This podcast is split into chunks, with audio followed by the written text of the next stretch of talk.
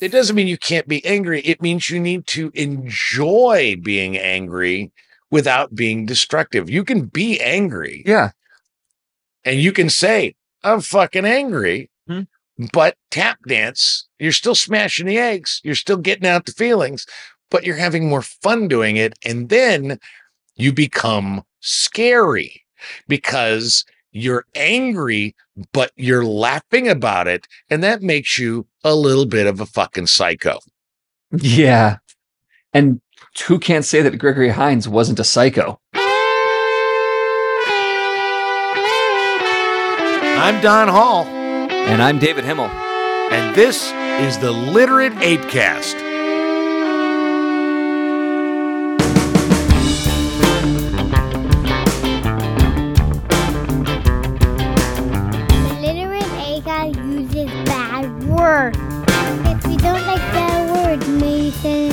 Shouldn't to it.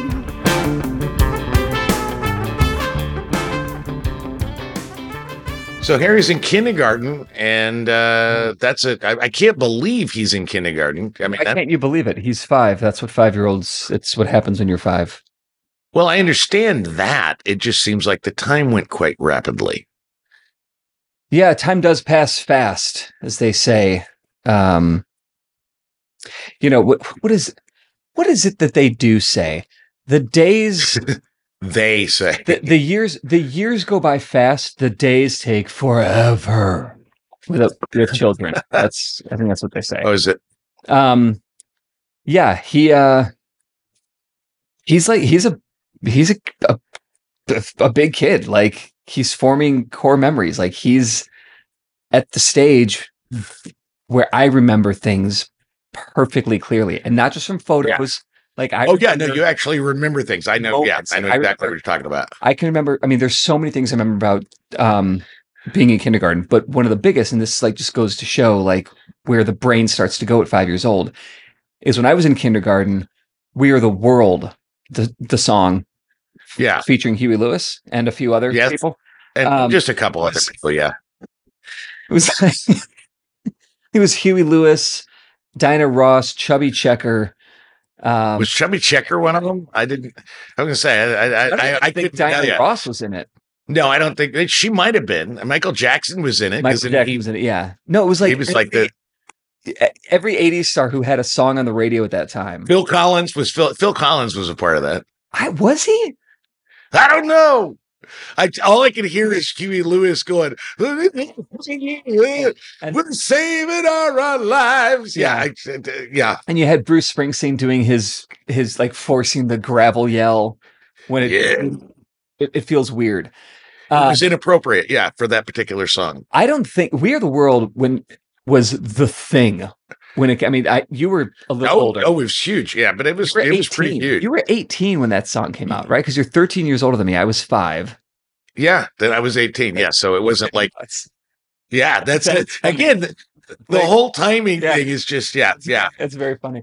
But I can You know, like, hold on. I gotta, I, I, I gotta divert you just real quickly. Um, and we'll talk about this at some point. I, this past weekend, I had, uh, we had the memorial for my great aunt Vicky, and uh, I had to do a, a, a sort of a, a like memor- pre-memorial gathering of all like family I haven't seen in fucking 25 years, right? Yeah. And one of one of the things that's funny, and I didn't even think about this, but all of my older cousins who are only like the oldest is only 10 years older than me, right? Mhm.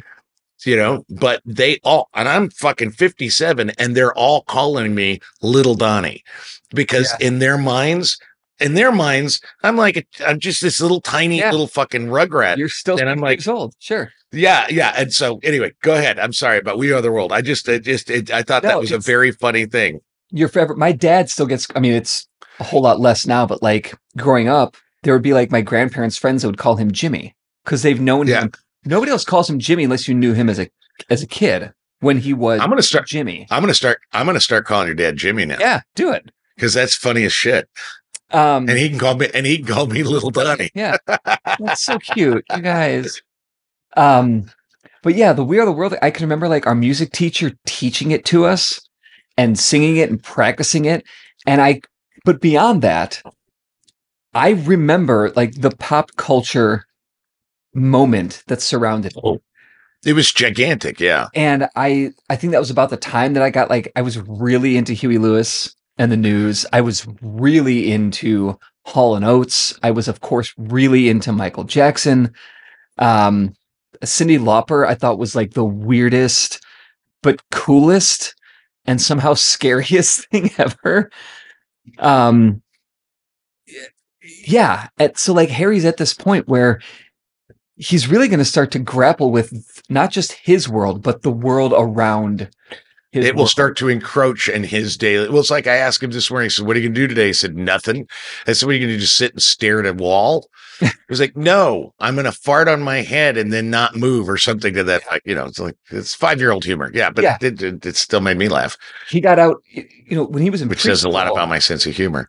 We we've sent him off to uh to daycare when he was 18 months old for all day daycare from like 7:30 to you know f- six o'clock at night. So it's not like him not being with us breaks our heart. You know, fuck off, get out of here, go to daycare, and that's been a really good thing for him and us. Like he's socialized, he's smart, he's you know, uh, preschool. He went last year. He was going to a CPS school. It was like pre-K all the way through eighth grade. So it was like a big school. He had a locker, the whole thing. Kindergarten's different though. Kindergarten, that's like real elementary school. That's actual school. Yeah, no, I used to. You know, I used to teach kindergartners, right? Yeah.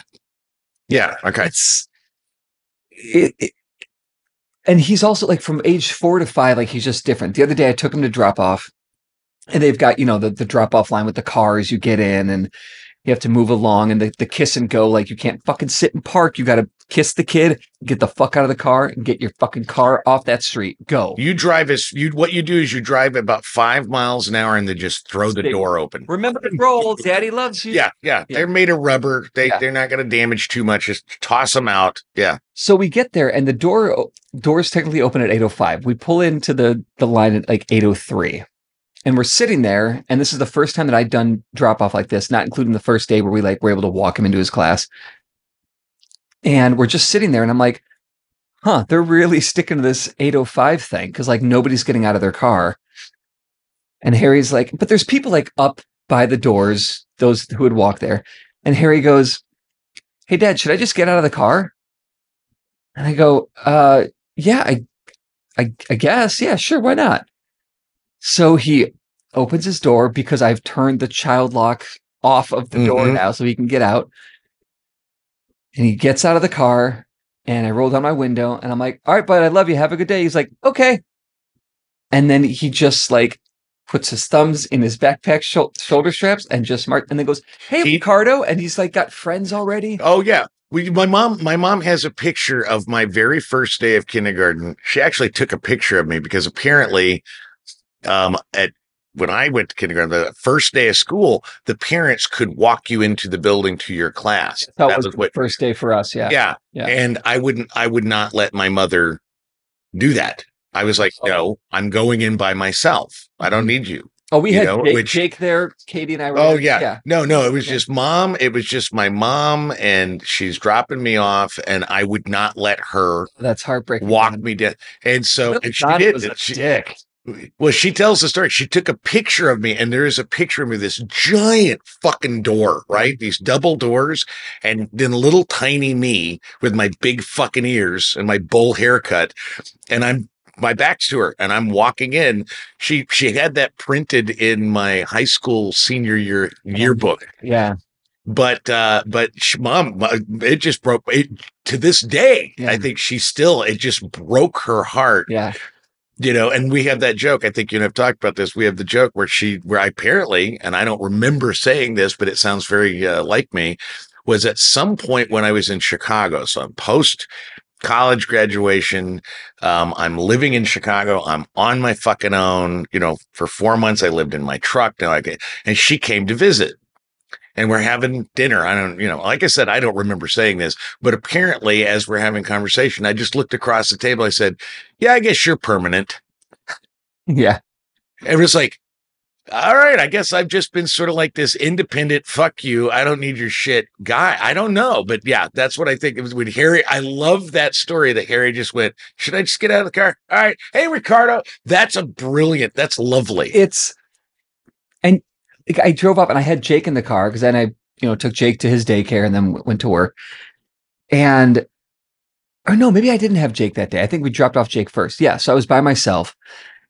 And so he does this and I was overwhelmed with heartbreak Uh huh. Yeah.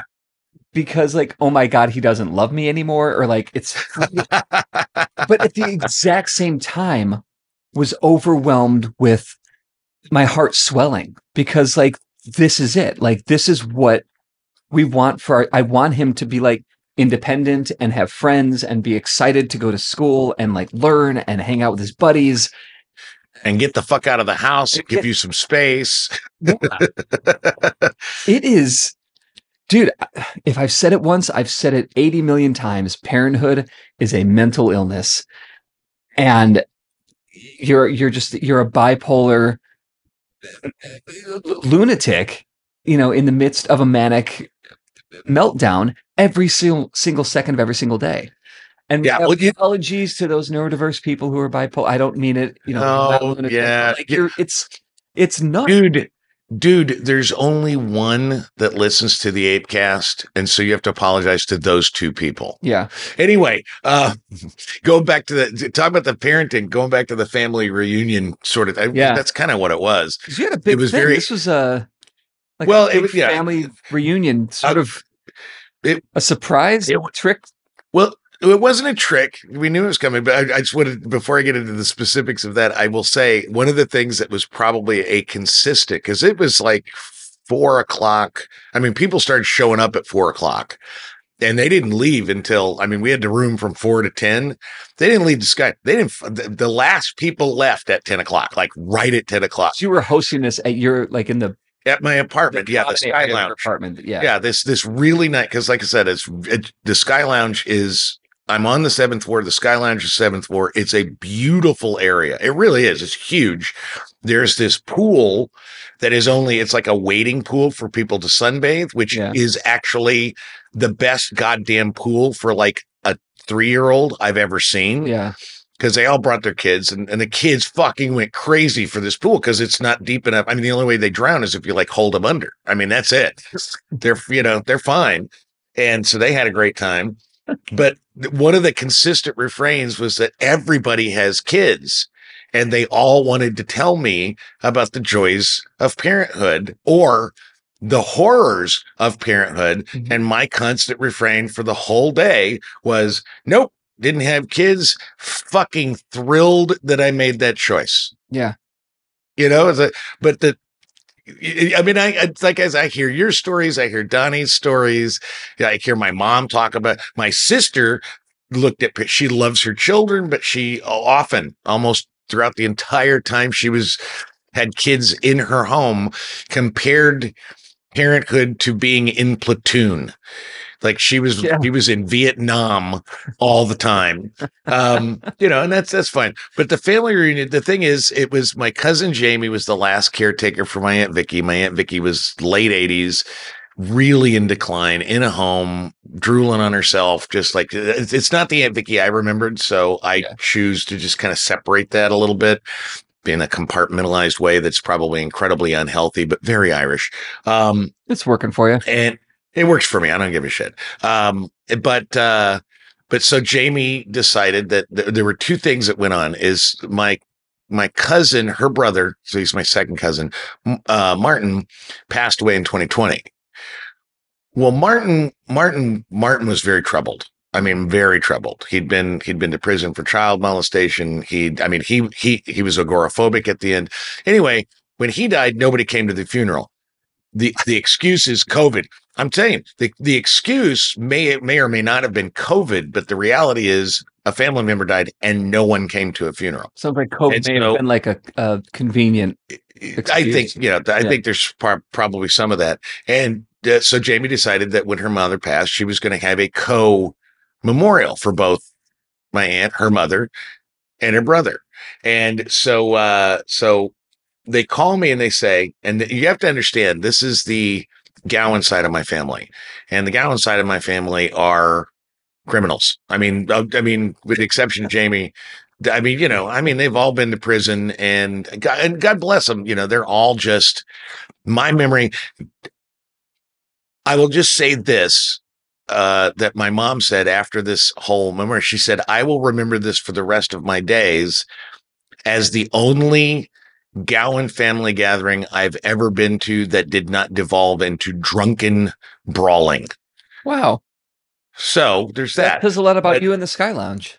Well, what was nice, and I don't know what all the part of it is. Everybody's like fucking old. Everybody's fucking old. So I think Too old to, to throw a punch too, anymore. too old. To, yeah, the, they're, the they're a little. arthritis won't let him form a fist. Yeah, the, the steam is just out of that uh, cannon. But uh, so it's like, all right. So Jamie and my mom say, "Hey, can we use the Sky Lounge because nobody wants."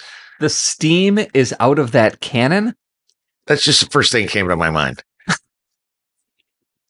all right. What in the living fuck? Well, cannon cannon is a phallic symbol, and steam Yeah. is a jizz symbol. So What? what I'm saying is, the their dicks just can't get hard. That's kind of what I said. But why? I know it doesn't make any fucking sense. You know how I talk. It's an analogy that works for me and me alone. All right, you live you This- live your steam. There's no steam in that. no, no, it's- I've got plenty of steam in my cannon. Okay, that's all oh. I'm saying. I got so much steam in my cannon. Jesus. anyway, so they say, "Hey, we would have had no, we would have we would have the Sky Lounge. Can we do that? Because we don't want we don't want these people in our homes." is really is really they didn't say it that way, but that's really what it was. We don't want these people in our houses because they'll tear it up and they'll get drunk, and then I'll have to clean up, you know, like empty beer cans from my yard. You know, I mean that's what their experience is. So I said, "Yeah, we do Sky Lounge." So I I booked it. Um, it's free because I'm a tenant, you know, and, they- and they like me here, so it's good. So I got the Sky Lounge. So then it was going to be, well, I, I I said if we're going to have Sky Lounge, there has to be food. Because if there's not food, then they're just going to show up with their booze, and, And it's just going to be a shit Yeah. show. It's just going to be a shit show. There has to be food so that at least they eat, and then they don't get quite as drunk. So it was going to be hamburgers, hot dogs, right, and Sounds veggie great. burgers. And who is going to grill all this? You. I'm assuming And you. I'm I'm gonna yeah I'm gonna grill because then I don't have to talk to anybody. I can just stand there and grill and be the host and not have to actually have a conversation, and that is ideal for me. Do you have an, but- a, uh, an apron that says "Leave the cook" versus "Kiss the cook"? I do not. I do I'm not. I have a you know I just have a cannon full of steam, and everybody leaves me alone. I don't- All right, yeah. And so anyway, they they decide Thursday. Okay, first of all, I don't know how many people are coming.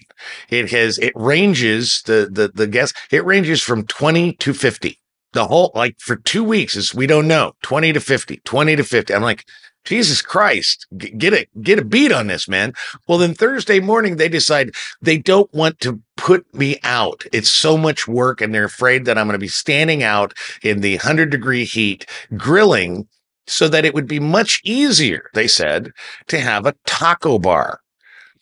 And then, and then, well, then they start talking about the taco bar, and we can't just do ground beef tacos. We need to do chicken tacos too. And then, then they want to do shrimp tacos as well. But then what about the vegetarians? I mean, and so this thing grows, and I and I don't say anything because I know that there's grieving going on and planning, and you know, it's like, but they didn't realize that a taco bar with all these, this is going to be 50 times more work than fucking grilling burgers and hot dogs. Yeah. So I, I spent Thursday night, I slow roasted chicken for five fucking hours so that I could get good chicken, which turned out, by the way, fucking phenomenal. Um, you know, but we, you know, so I mean, I, I spent all day Friday fucking, and you know me, I, I plan events. So I even have the, like on the, there's like an island, like a con, like a, not concrete, like granite island in the area where that you can, you know, stage food.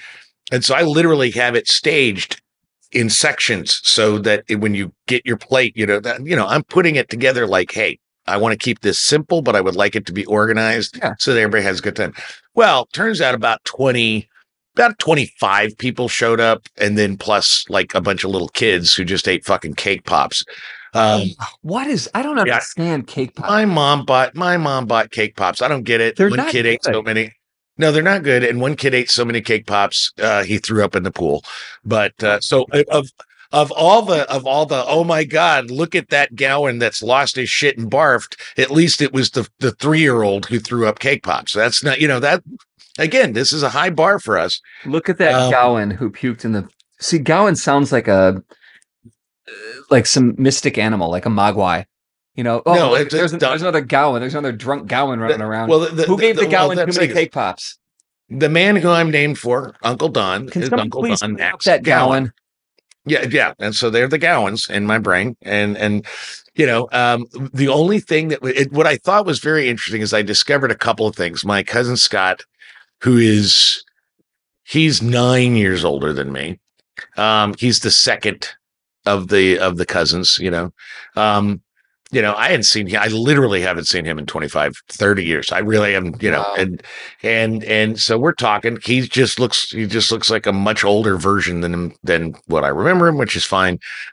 The two things that were distinct about our conversation, three three things that were distinct about our conversations, because he kept wanting to gravitate to me, which is fine. I'm, you know, it's like, all right.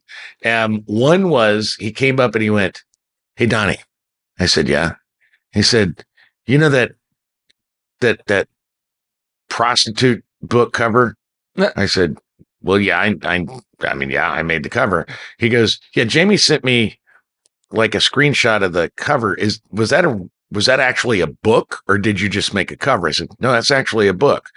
He goes, Seriously? And I went, Yeah. So I went to my apartment. I got in my author copy. You know, it's like a not for, you know, like I, Yeah. I just got on my shelf. I said, Here. I said, Yours. I said, It's a real book. And he was like, I can't believe it. He said, Is it good? I said, I don't know. I said, you know, Jamie liked it. You know, she said she read it three times. I said, so you, you figured out. So there was that.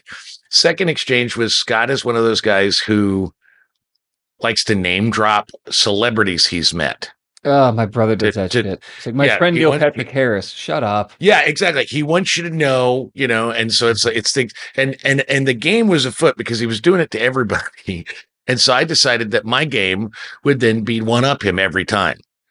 You know, because he didn't know how to handle that because nobody ever does that to him. And so he's like, Oh yeah, you know, Guy Fieri, blah blah blah. I met him and he did this and he's did and I and I hung out with him and stuff. I said, Yeah, yeah, no, I love the whole food thing. I said I got to exchange chicken recipes with uh, former pres- President Bill Clinton. Uh, uh, What? I said, yeah. And it's like, have you ever met Stephen King? Yeah, I, I made, I built a, a stadium in his backyard. I said, yeah. I said, you know, Tom Hanks? Yeah, I hung out with him for a week, worked with him for a week. And it was just, like every time he would try to come up with somebody, I would one up him. You know, oh, oh, have you ever met this guy? No, but I hung out with Leonard Nimoy, you know, and so that was a good game. And then the third game was apparently Scott and my his older brother Brad are big MAGA guys. They're big Trumpers. And if there's any way to, to expect that destroy it, Gowan. no. And if there's any way to destroy a party, is that Yeah, And just look what they're doing to the Republican Party. well? But what what Look at that topical humor. Take that, Bill Maher. uh, David Himmel coming was- for you, buddy. That's right. All what right. was very funny about it was uh they all every all the cousins and I don't you know those things I'm not asking them. I'm not holding court about the evils of Trumpism but they realized they were having conversations with people that would placate them and let them just go off about Trump but they would do it in the corners and nobody mentioned it to me because they know and, and I at one point I finally Brad wanted to talk about politics and I diverted him and, and Scott was like no politics no politics. And I looked at him I said you know Scott you've been talking politics with everybody tonight. Why don't, why don't you want to talk about it with me? He goes oh Don. And that was the first time he called me Don. It's the first time he didn't call me little Don. He says Don you know you're just too well read and too hard to argue with. And I was like well, that's a great fucking compliment. I love that. And that he recognized I can't talk my bullshit, my flat earth fucking bullshit with you because you know I'm a lunatic and this shit is stupid. And you have facts at your disposal that I don't want to have to dispute. It was like, that was a great, I was so thrilled to hear that. What does that say about his psyche that he is one, he is aware of how dumb he is and sounds, that he uh, he's he's admitting he's a fucking moron. Or or that or that what he believes is he It's he absurd. recognizes is complete bullshit, but he's going to believe it anyway. Yeah, Yeah, yeah. because it's too hard to read a book. And I get it. Yeah, it's you're- hard to read a book. I fall asleep. It is hard to read a easily, book. but Oh yeah, yeah, yeah. yeah. wow, that's that's Yeah. a win for us all. It- see that that's kind of how I felt about it. But overall, I will just say, um, the weekend was it was pleasant. It was kind of very weird. The memorial was in the church that I was baptized in. Well, and I haven't been in that church since I was fucking baptized in it. So that was a little weird. Um, they had me sing. do you remember being baptized? No, I mean I did. I, did- what like wasn't the last time I was there. We we went to like vacation Bible school there and shit in the morning. with- You were like a kid, like you were like Harry's. yeah, I was. Yeah, yeah, yeah. I was like a little kid, so I remembered the church. like what I thirteen the, years before We Are the World. The thing I remember, yeah, thirteen years before. we- The thing I remember about that church was when my mom was pregnant with my sister. So I couldn't have been more than three and a half or three, three and a half. But I actually have a memory of this. So it's, it's, is that I, and I didn't, you know, again, I don't, I didn't know this at the time, but at the time they were redoing the sanctuary. So they were holding all of the services in the gymnasium. Mhm. And the gymnasium had those windows that open on the floor. Oh yeah, You know what I'm talking about? Yeah. Yeah. And apparently, uh, and I do remember doing this, but the story gets bigger every time my mom tells it, is that she would sit in the back because she, she was pregnant and she might have to pee, right? Well, I would, I would escape her and I would go through one of those windows on one side and then I would run all the way to the front and crawl through one of the windows in the front and scream, Hey mom, hey mom, while they're doing the, while they're doing, went, yeah, yeah, I was anti-religion even when I didn't know what it was. Um, so but this this memorial for Great Aunt Vicky, yeah, everyone came in like Great Aunt Vicky. We love her. We're coming in for this. But Yeah. did they also sneak in like memorial for the? yeah, yeah, Martin was part of it. Yeah, no, no, come on. Dude, that That's- feels like a little bait and switch. It well, it was a there was a little bait and switch, but it was very important to Jamie because he was very important to her. She was her brother, Sure. and she had a very close relationship with him. And you know, it's like, all right, you know, I mean, you know, criminals have hearts too, I guess. Yeah. You know, but you know, and it, it, it it's like it's all fine.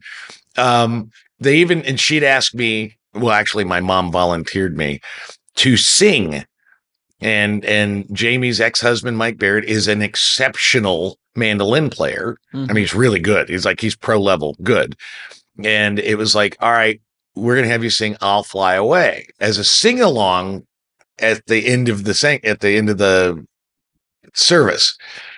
Well, I haven't fucking sung in public in 25 fucking years. Nobody, I mean, you know, I used to do it for a living yeah. you know, I used to sing for weddings and shit like that, and I did musical theater. But I, I literally have. I think the last time I sang in public was "The Wicked and the Sex" when we did that musical in Chicago, and that was '97. You know what I mean? It's like, right?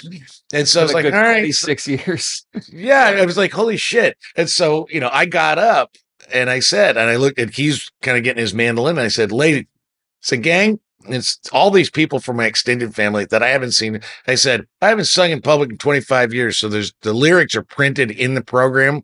So you must sing along. Mhm. You know, and then we did it and everybody was happy and everybody sang. I even did a I even got to one of the choruses and I went, You I'll fly. I mean, it was it was kind of cheeseball, but it was I felt a little bit like Adam Sandler in The Wedding Singer. But you Yeah. know, it's like, all right, let's go with this. Great movie. Yeah, really, really movie. great movie. super funny movie. Yeah. Uh, but speaking of that movie, one of the things about Ad- Adam Sandler um, reminds me of something you wrote in your post-it notes, and I just want to bring it up because I want to, I want to, I want to, I want because he's a very, very angry. He plays lots, and in The Wedding Singer, he's a very angry character. Well, he's hard. You wrote, well, yeah, and he's pissed. So, um, You wrote, controlling your anger is a good thing, like not exploding is always a good thing, keeps loved ones from getting hurt. However, the internal prison where that anger lives instead has worse conditions than a Fulton County jail. And that is not a good thing. Tell me, tell, tell me about that statement. Cause I, I, I read that and I went, should I be worried? Uh, yeah, be very worried. Be afraid. Okay. I am a, well, I'm not, dude, I'm not afraid of you, but I might be afraid for you. Yeah. Either way, I'll take it. Okay. It all comes down to that magnificent scene in Marvel's The Avengers. yeah, we've talked about this. That's the thing, Cap. I'm always angry. Yeah. Yeah. I'm sorry, but that really is It resonated with you in a heavy if way. not if it's not top five cinematic moments for me, it's it's got to be top ten. It's just such a great scene. yeah. Um, you know this. I mean, you were the angry white guy, you know, and when you, Yeah. I, I, something and you I was a rageaholic, man. like you know, Oh, yeah. we have this tendency sometimes like anger is bad like don't be angry that's the thing that it's it's moving away less and less like you know be angry like em- embrace your feelings but how do you Yeah. like so you're angry but he- you know don't hit people don't throw shit but like it's okay to express your anger just do it in a non-destructive way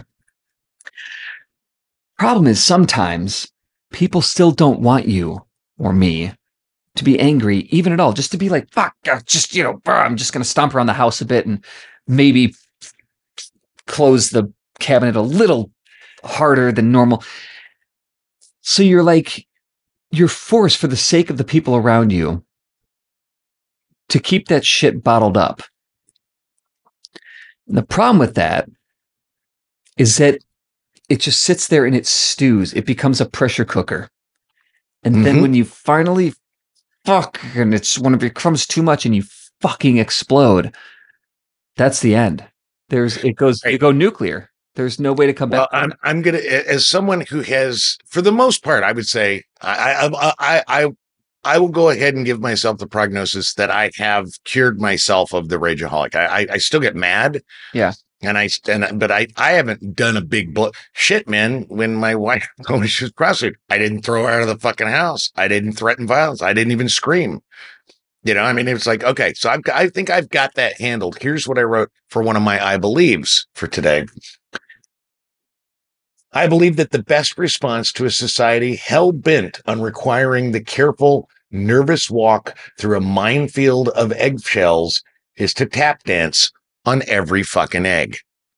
Now, the Mhm. reason I, again, and the, the reason it's not an angry thing is it's not smash every fucking egg. It's tap dance. Why? Because tap dancing is fun. who doesn't love gregory hines Hey, you're right. That's what I'm saying. And so to me, to me is is that when everybody's telling you not to be angry, it doesn't mean you can't be angry. It means you need to enjoy being angry without being destructive. You can be angry yeah and you can say, I'm fucking angry. Hmm. But tap dance, you're still smashing the eggs, you're still getting out the feelings, but you're having more fun doing it. And then you become scary because you're angry, but you're laughing about it. And that makes you a little bit of a fucking psycho. yeah and who can't say that gregory hines wasn't a psycho And now, Rorschach of the News. Your first Rorschach. In the New Yorker stating the incredibly obvious, yeah Trump's mugshot is his true presidential portrait. Yeah, man. I the ah. I- yeah, I I mean I I- well, uh, the, let me give you a little flip side so that, you know, for, on the flip side, the former president has raised $7.1 million since he was booked at an Atlanta jail Thursday evening, according to figures provided first to Politico by his campaign. On Friday alone, Trump raised $4.18 million, making it the single highest 24 hour period of his campaign to date. I So wonder he gets arrested, his mugshot hits, he texts it out, and people just start throwing fucking money at him. Yeah. Well, so two things. Uh, first one, I, I'm curious to see what the donation level is because you remember when like Obama was running in 08 and it was like donations of like five dollars, you know, just like Yeah, donation. Yeah. So is Trump raising this money off like Six guys. yeah, or are these like big donors that are coming in? You know, Yeah, yeah. like five bucks here and there from like the the poor toothless Gowans. Sorry, but No, they have teeth. Well, Brad doesn't have all his teeth, but they mostly have teeth. So that's the first thing. The second thing is, yeah, I think it's absolutely his presidential portrait. I mean, this guy began his uh, began be, early on in his campaign in six, in 15, 16. I could walk out on the on Fifth Avenue and shoot somebody and still get elected. Grab him by the pussy, sexual assault, all these illegal things that he does. He's and he said it. Every indictment is good for business or whatever that that quote of his. You know, he's Yeah, yeah. he's not wrong. The more of an asshole this guy is, the more hateful he is, the more wrongdoing he does, uh, the more in tr- the more trouble he gets in, the better he the better he does. And yeah, there's polls. My God, dude, this week, so many news stories are like the polls this, the polls that. Uh, fuck your polls. Like after 2016, fuck you and your polls. Polls Yeah. don't work. We know it's all bullshit. You're wrong. Maybe you're right, but you're probably wrong. Fuck off. But yeah, this guy, he is his mugshot. Yeah, 100%. Because what is it going to take for this guy to lose? I was telling Katie the other night, you know, that the story, it's some, you know, religious story about God, but the story of, of, um, this man is in his house and there's a flood coming and there are warnings that come out on the news and there are neighbors that are packing up their shit like, Hey, Hey, Don, we got to get out of here. The, the, the town's going to flood. We have to leave. And he's like, no, no, no. God will save me. All right, man, good luck. And they leave and then the waters come and it floods his house and a boat comes by and they say, come on, Don, you got to get on. We got to get out of here. Let's go. Hop in the boat. The flood's coming. It's going to get worse. He said, no, no, no. God will save me. So the waters rise and rise. And this man, Don, ha- oh God, he's his house is flooded. He's got to get up on his roof now because the waters are that high. And a helicopter comes and they drop down a, a rope ladder and they say, Don, come on, climb the rope. Get up here. We got to save you. The, the waters are going to get higher. The flood is here. No, no. And Don looks and Don looks up and says, Hey, Trump in 2024. yeah. I said, no, no, God will save me. And they're like, all right, fuck, man. And they fly off and the waters get higher and Don gets washed away and he drowns. And he goes to heaven and he sees God and he says, Lord, I was a praying man. I prayed for you to help me. And you you let me drown. And God says, Jesus fucking Christ. There were warnings on the news, neighbors telling you to leave. There was a boat that came by. I sent a fucking helicopter. What the fuck more do you want from me? So this is how And I like the image, and I like the image that basically for you, God is Larry David. yeah, God is Larry David, and and the idiot who doesn't listen to the Jewish Is me, is you. apparently. Yeah, Is apparently all right. but Number that's two, like, what is it going to take for Uh, these people to realize that this guy is fucking bad news? they're not gonna. Right? In in where do alcoholics buy their booze? Costco vodka with a urinal puck vibe recalled. I'm sorry. A urinal puck vibe. Basically, the the it's it's it's a it's a flavored vodka that Costco put out that uh, people said tasted like a urinal puck, which begs a lot of questions. But I'll let you I'll let you go with it. Um, what what flavor were they going for? My- You know, because this sounds like you know those. uh What's the jelly bean company? Uh the Jelly one. Belly? It's like Jelly Belly. Thank you. It's up in Kenosha. Yeah. Um, have you seen their BeanBoozled? Oh yeah, Bean- yeah. Like you know the grass clipping and toothpaste flavor. Uh-huh, yeah. all this. That It's just- started with the Bertie Bott's, the Hogwarts, uh, Harry Yeah. Potter shit. Where yeah, that, that that's where that kind of trend started. Fucking They're foul. gross. They are Oh, they're gross, man. disgusting. Oh yeah, dirt. Oh yeah, and it tastes just like eating dirt. Yeah, yeah, yeah. Like, and the weird one is toothpaste because you're like, well, I put toothpaste in my mouth all the time, but no, it's not. It doesn't work. Yeah, it's a it's a horrible idea. And I, I wonder, like, were those things created on purpose, or is it like, oh shit, we tried to make a you know chocolate milkshake and it turned out like grass clippings? Hey, here's an idea. Let's take all these failed, you know, recipes and turn them into something. I think they're too specific. I mean, you know, the the Bertie Bott's uh, mini flavored beans has a vomit flavored bean Yeah, that tastes exactly like, like, you that. just vomited. Yeah. I mean, it's really. I think it's very intentional, and I think it's a, a terrible. It's a horrible. It maybe it's like, hey, we have all our kids are fucking fat asses because they just eat candy. Let's create a candy that tastes so bad that, that it- candy aversion. it- yeah, yeah, yeah, yeah. It's like eat, eat, eat like an earwax, enough earwax fucking jelly beans. Maybe you just say fuck you. I mean, in general, I'm I'm kind of a alcoholic purist in you know, leave the flavored like I've never I mean I've never been a big vodka guy. I've never been a small vodka guy. I don't mind vodka. It's fine, automatic. Still is. But the the flavored vodka thing, like just can you just leave well enough alone? If you want lemon flavored vodka, make a cocktail. Put some lemon in there. You know, David, make- do you know why? Do you know why they have the flavored co- vodka? Girls, Because women have become empowered and they like their frou frou. I don't know. I just made that up. I, just I, thought it was I think it's I mean it, I remember this was a big thing in the late 90s, at least when I yeah, became aware. like an appletini, like an appletini. Show me a man that drinks an appletini without like sort of like a grin, going, "Boy, this is like uh, really booze." I got to punch Story. it nuts. My- Nut tap, nut my- tap. my mom dated a guy uh, for a couple years, a long time ago. Um, he used to drink Cosmopolitans. That was like See, okay. that was his drink. Once in a while, a Cosmos. That's kind of tasty. It's cherry. It's got a good flavor to it. It was you know. also a.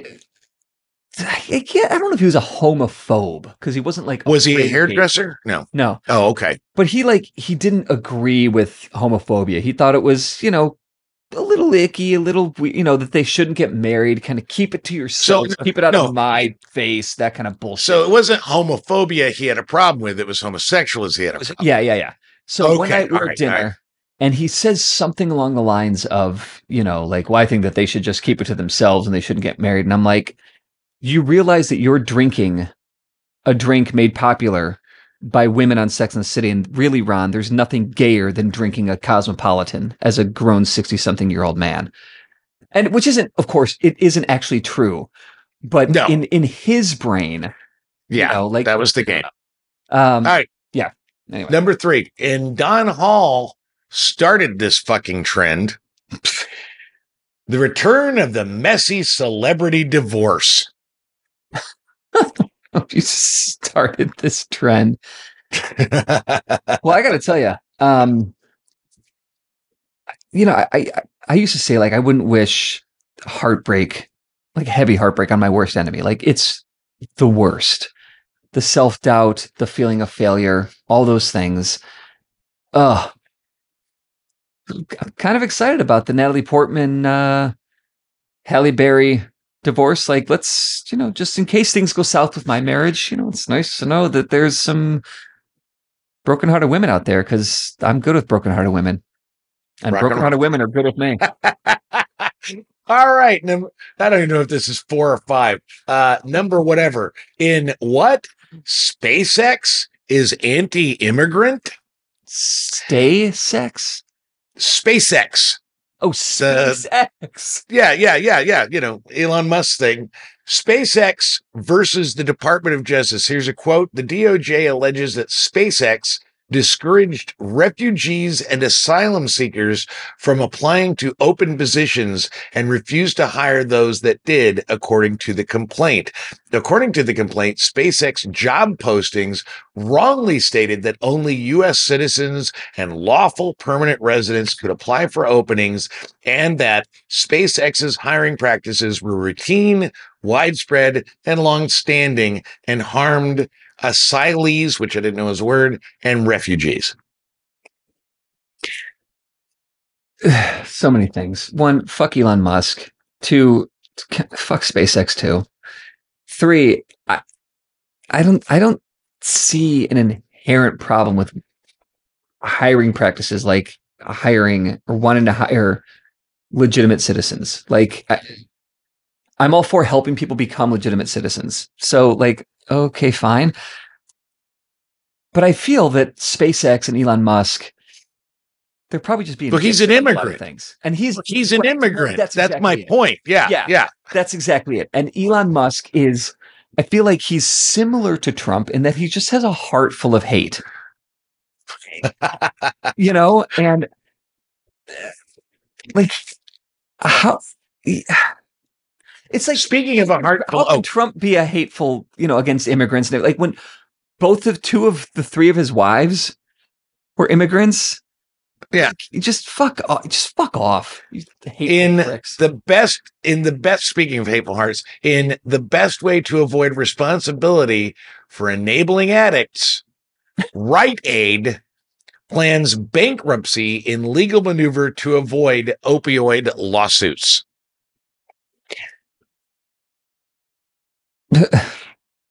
They posted uh, a, a, uh, an excess of $24 billion last year, but so that they don't have to pay lawsuits for people that got opioids addicted and died, they're going to declare bankruptcy as a legal maneuver to Yeah. not have to pay these families. let's reframe the in blah blah blah blah blah in corporations are just like shitty ass rich people rite aid claims bankruptcy to avoid yeah fair, fair enough. Fair enough. And finally, in Who Said There Are Only Two Kinds of Women, Goddesses and Doormats? Okay. His life was full of contradictions. Picasso's grandson defends the artist's behavior towards women. I mean like picasso was a dick sometimes and But and and basically his grandson is saying, well, he was a dick and he was a misogynist and he was shitty to women, but he was a genius. So see the contradiction?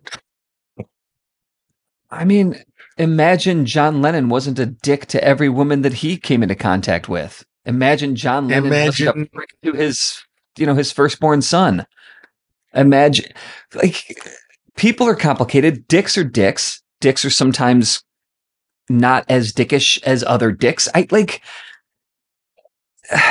he's not did picasso have a heart full of hate? I don't think so.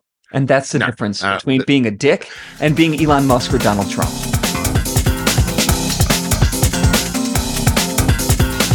There are six things you should do this week.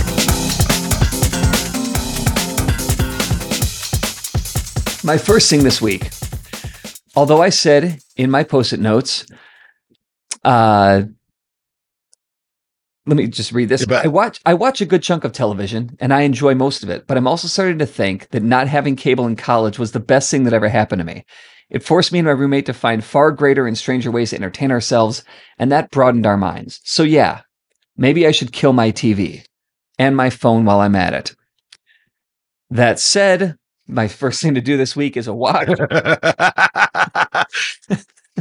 It- it's on HBO or Max. Uh, it is called Telemarketers. It is a docu series about telemarketers, and these it's so fucking funny. It's so funny. it's so funny. And like, yeah, a lot of telemarketing is scams. Big surprise there. Not Seeing, dude, Seeing it and I fail, did like, it's like- telemarketing. I did telemarketing, and I know exactly. That. I watched. I, I thought I was going to shit because I went. I I worked there. I, I- mean, I didn't. I took a that company, telemarketing but I like, job. I get it. I took a telemarketing marketing job for like a day when I was in college. Went, no, this isn't for me. But it was nothing like this because I like to think that if it were like what they're showing, I might Oh, have stuck around It's for like at least a week. the thing is, it's sort of like watching a real life Wolf of Wall Street, where they're just fucking doing coke and fucking each other in the bathroom, But and I mean, it's just like all- what the They're all formerly convicted criminals making Yeah. bucks an hour instead of Yeah, yeah, whatever the hell was happening. I think it's. yeah. I think that's yes. I highly, I highly recommend. In Yeah. the same uh, vein, I will say, um, although this isn't nearly as funny as telemarketers on Netflix. There's a three was three hour three episode uh, Depp v Heard. It is Yeah. what it, no, no. The thing is, I, I, cause I was like, I, you know, I wasn't really into it. I thought, uh, this is kind of mildly interesting. I didn't give a shit really. Um, but I thought, you know what? All right, I'll watch this because I'd heard that it was this, this documentarian decided to take, take like a, a take no sides sort of perspective. And I was like, all right, so, well, and that's the thing is like, how do you do that? Well, you watch this. I'll tell you what, we are a bunch of fucking emotional vampire vipers as Yeah. because because this is Yeah. really this this I mean because she doesn't make commentary. She shows it's the first time you get to see the testimony side by side because they testified differently apparently. Um but really what she really shows a lot of is the TikTok videos and these YouTube commentators suddenly making vast amounts of money off of this fucking trial. And I went that's gross. And it did. It made me feel uh, a little bit less in love with humanity. And I don't really love humanity to begin with. So I'm just like, "Uh, okay, all right. Yeah. But it, it is worth the watch if for no other reason to go, wow, we suck. We suck. We are a bunch of Yeah. gossipy pieces of shit. I almost clicked on it, and then I thought I didn't follow the news of it all that closely. Yeah, I didn't and I feel like a lot of these docu series, you know, maybe telemarketers included, it's become a new way of us absorbing the news. Similar to how a lot of people would say, well, a lot of people, I've, I, I had heard people say, friends of mine, even my brothers, um, that they would get their news from like the Daily Show or like John Oliver. Like that's not, you know, That's not news.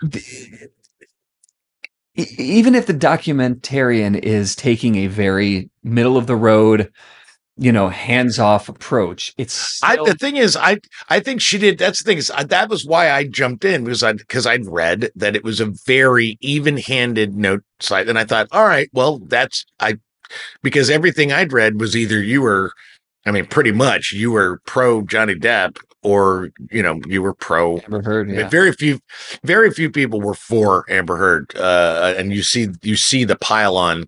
But I thought, well, okay, you know, that they said what last year somebody, some of the great editors, one of the one of the great former editors of the New York Times, basically said objectivity is no longer uh, a value to be upheld.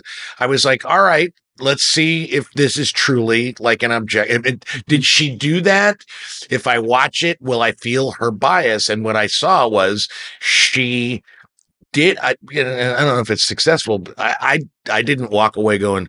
Uh, I what I walked away going was like, yeah, okay, these were two very damaged, very abusive people who should not have been put in the same room together.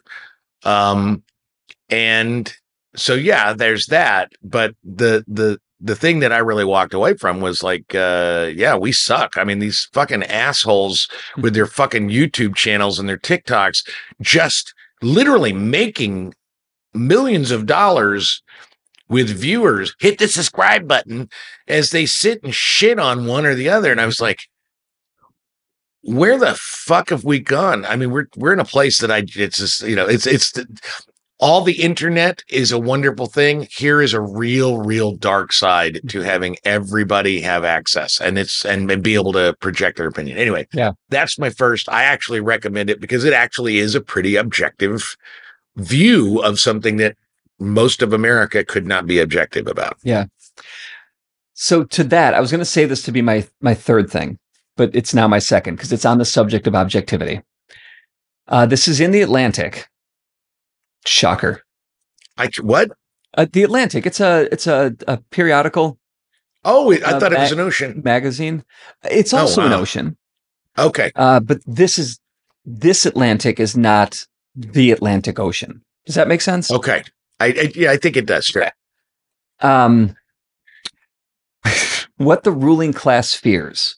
I see this headline. I'm like, oh yeah, let's talk about that. Reckoning with the old money world that made me. Now that stuck out to me extra because I'm like, well, I, I don't come from money, but I, we're fine. You know, Yeah, you're upper middle yeah, class. We've yeah. established this several times. You come from money. Stop trying to avoid it. Uh, this is by Nick McDonell. Yes. Now, he, the story is about him volunteering at the beginning of the pandemic in an emergency room and helping out. But let me just read you this one part of uh, this is maybe like four or five paragraphs in. When I volunteered, I thought I might collect such incidents and turn them into a book about life in that hospital, a kind of practitioner's memoir. But by my fourth shift, it seemed to me that to do so properly, I would have to work there for years to become, however much I could, a member of the community, which was majority Black and Latino and not wealthy. And I was not prepared to do so. Moreover, I wondered whether, even if I did stay for years, I could write about this community well or usefully, as I was of a different race and economic class, an outsider. So, this very quickly becomes a story about like disparities of wealth and all this, which is interesting, to a story of can I, can we, can the person write about something objectively that they're not part of? So that makes me think, well, if you can't write objectively, then you're not a good journalist. And this is coming from Exactly. this is coming from a person who tries really hard to be objective, but also, and when I was like a journalist, that I was objective when I needed to be, and I went gonzo when I didn't need to be. Exactly. And like this, this is saying like, well, only, only black or Latino healthcare workers can write about the black and Latino healthcare worker experience. It dep- from from a gonzo perspective, sure, but from an objective perspective, what's happening? How are we supposed? if only people that experience it exactly write about it, how the fuck are people are are the dead supposed to write about what happened to them? You See, know, like and my and my perspective, and, I- and I, I said this uh, at the family reunion, um, you know, because uh, my it's a cousin-in-law somewhere in there, uh, you know, but he was he's he's very progressive, and he was getting mad that my cousin Scott was trumping, and he said, "How do you even handle it without losing your mind?" I said, "Dude, I said if somebody comes up and says I love Donald Trump or I think Donald Trump was a pre- good president or anything positive about Donald Trump." it's like they walked up and said, Hey, dude, the earth is flat. And I go, Oh, instantly I know you're a fucking lunatic. Yeah. And so I can't take you any more seriously than anybody else. And when I hear, uh, to me, when I hear something like, well, I'm white or what, and I can't objectively, then I, oh, okay. So you're a fucking lunatic. You're a moron. Okay, good. I don't have to take anything you to say eh, from that point on, I don't have to take anything you say seriously because I you've established, in my opinion, you're a fucking idiot. yeah, Yeah. it's just it's. It's, it's a journalist's job to be objective. Yeah. So try a little harder.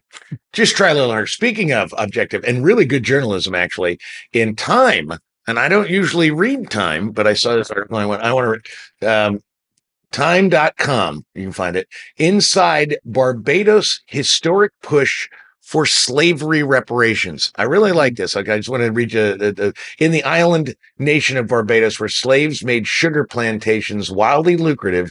Support for reparations is very real and growing stronger. This year, under the leadership of President Mia Mottley, the country is asking European countries for a Marshall Plan like public investment as opposed to the individual payments we usually associate with reparations. Mottley, though, isn't at the heart of this feature about Bardo- Barbados' groundbreaking efforts. Instead, writer Janet Janell Ross showcases Esther Phillips, the country's poet laureate, who went from believing reparations were radical to viewing them as unlikely to arguing passionately for them. This is a really good because you know how I feel about reparations. We fucking reneged hmm. on our fucking promise Yeah. to give them fucking money. This isn't a more I don't see this as a moral crisis. I see it as overdue bill we refused to pay. Yeah. We said 40 acres and a mule, and Johnson came in and said no. And then all these people we owe we owe the fucking money somehow because we didn't pay our fucking bill. And I think any any legitimate American who has a bank checkbook can understand if you don't pay your bills, you got to pay your bills eventually. That's just how it works. And I think this is it. I really like this model. I like the way they're going about it, and I think it's ultimately a, a, a great um blueprint for how we could do it in this country. I really like this this article, so I Yeah. highly recommend it. If there's three things that are sure in life, as they say, death, taxes, and reparations. There you go. You know, so So I also love the idea of um, the voice you gave President Johnson there. Uh, Yeah. Do you remember when the the movie? What the hell was that movie? Was it Lincoln might have been with Daniel Day Lewis? Spielberg. Yeah, Yeah, Speeds. Yeah, it's And- Lincoln. and the way that Daniel Day Lewis portrayed Lincoln's voice because we have no recording of that, and it was a little tinny and kind of high, and it was all like, "Whoa, what the."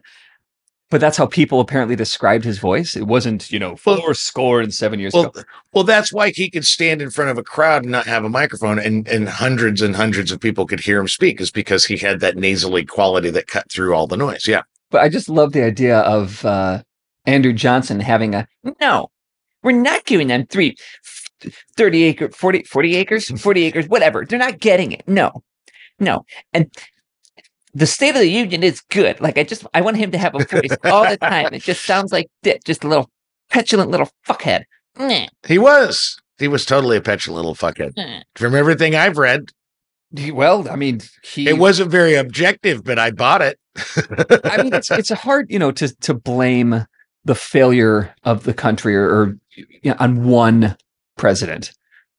See, I think I think Andrew Johnson, his biggest problem, he can blame, blame a lot of things on Johnson, and I think I think at the heart of his his issue, the reason he was such a petulant shit is that he just didn't have any steam in his cannon. Probably not. My last recommendation this week uh, is it's another read. It's in the the Wall Street Journal.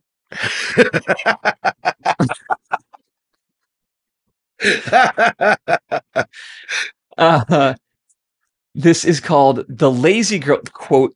The lazy girl job is in right now. Here's why.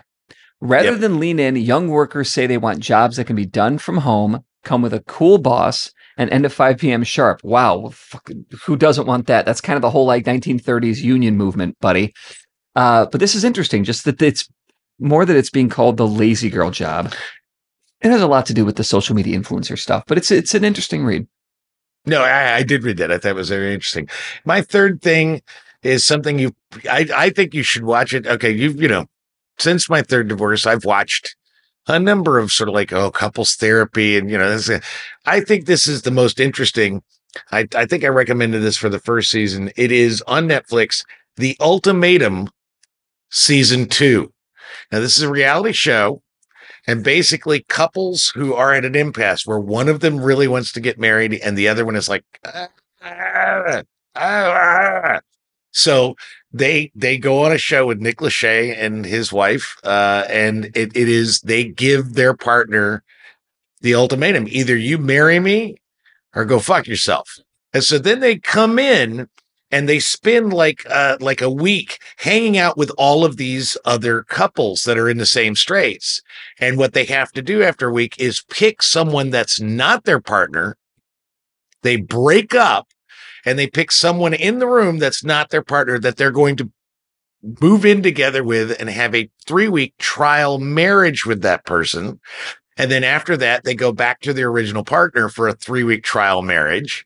And then at the end of it, they decide if if, if what the it's or leave either- it. I mean, well, it's either their choices. uh, th- th- They outline your choice is either leave by yourself, propose to the person you came with, or go home with someone new. Now the thing is, it see it sounds tawdry, but what's fascinating about it is number one, as someone who has not successfully navigated three marriages, it is fascinating to watch people who are in you know and and there's it's not like they're you know some of them are in their 20s but some of them are in their 30s you know, it's like people kind of tr- dis- what do i want in a partner? What i Yeah. need in a partner? This kind of stuff. So that's really interesting watching how the jealousy comes out. Um watching them have these heady fucking discussions about shit that they can't they actually haven't re- and it's really all about the people. And you know it's fun seeing other people fail because i've failed so many times to watch other people fail just as badly as i have. I feel like all right all right i'm not i'm not completely alone in this uh and- Mystery and love so- company. Yes, exactly. And so I, I I'm enjoying it and I will continue to enjoy it. It is a guilty pleasure, but I since I don't feel much guilt about almost anything, I can't even say it's a guilty pleasure. It's just some bullshit TV that I love. I love it. So Just a pleasure for you. I recommend it. And just so you know, before we sign off, uh, next week is our beginning of our fourth season. Wow. It's our 300th episode. No, it's our 400. Yeah. No, it's our 290. This is 299. 300. So it's our, Right. yeah, it's our Yeah. 300th. ep- Sorry. So it's the beginning of our fourth season because our season's 100, 100 seasons, you know, 100, whatever. So, uh, Ooh, We've got a new- we've got a new uh, little piece that we're going to add because that's what we do. We're not going to tell you about it until you get there. So uh, we hope you listen because it will be So make sure to tune in next week, wherever you get your podcast, listen to our new thing that we're going to do for our fourth season. I'm President Johnson. God bless America. You can listen to the Literate Ape Cast on Apple Podcasts, Stitcher, or any place you find your podcast Jones. If you enjoy listening to two white guys holding court, review or share the show on your own platforms, or throw us a few bucks on Patreon. For more information about Literate Ape, go to literateape.com and check out the rest of our podcasts, all of our writing, and our events. Music on the Apecast is courtesy of Mike Vinopal and Locomotive. You can find them all over Chicago and online at locomotiveband.com.